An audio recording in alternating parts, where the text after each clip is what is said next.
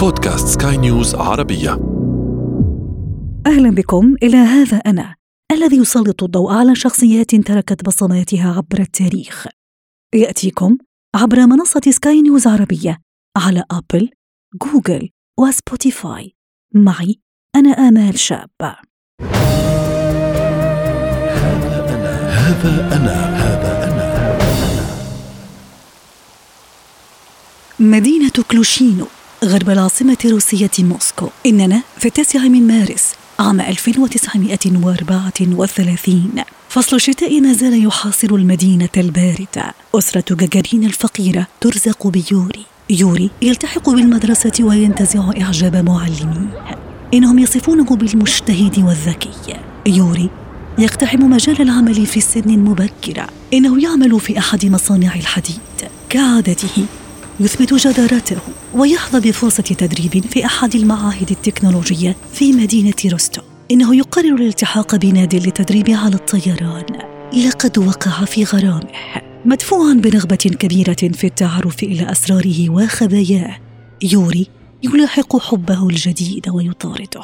يوري ينضم إلى الكلية الحربية في مدينة إرنبرغ حيث سيتخرج فيها بتفوق وامتياز.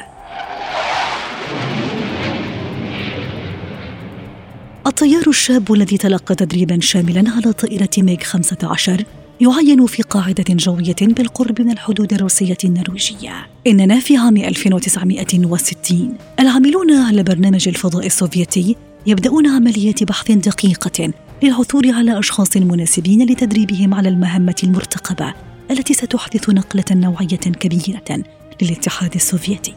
استكشاف الفضاء الخارجي. إنها ضربة استباقية للولايات المتحدة التي تقف على طرف النقيض في الحرب الباردة.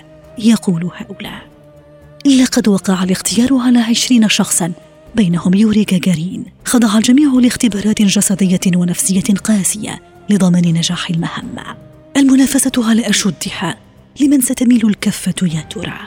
أخيرا وقع الاختيار على قصير القامة لطيف الشخصية الذي أبدى تميزا كبيرا أثناء التدريبات والاختبارات إننا في الثاني عشر من إبريل عام 1961 يوري جاجارين في مركبة الفضاء الروسية فوستوك واحد.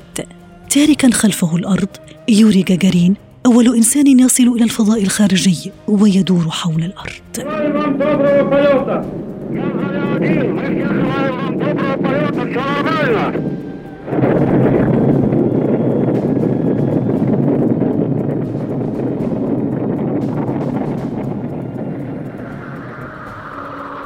سريعا وقبل أن يعود يوري الذي يحمل رتبة مساعد أول يرقى إلى رتبة رائد.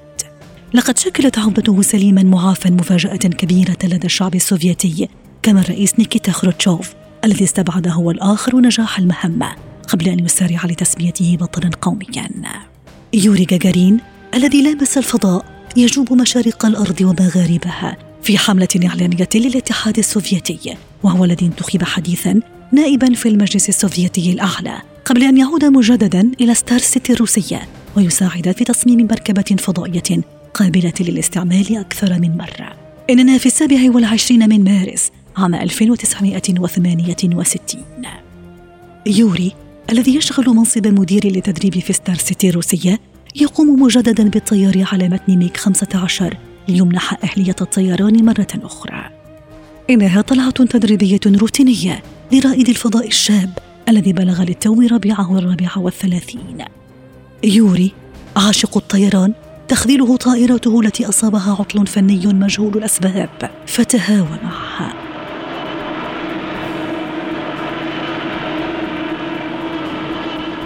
رحل يوري جاجارين عن الأرض فيما اسمه محفور على لوحة رائد الفضاء الفقيد فوق سطح القمر. تخليد لإسهاماته وإسهامات كل من قضوا في سبيل أبحاث الفضاء. هذا أنا هذا أنا نهاية هذه الحلقة من هذا أنا. استمعتم إليها عبر منصة سكاي نيوز عربية على أبل، جوجل وسبوتيفاي. ولنا لقاء.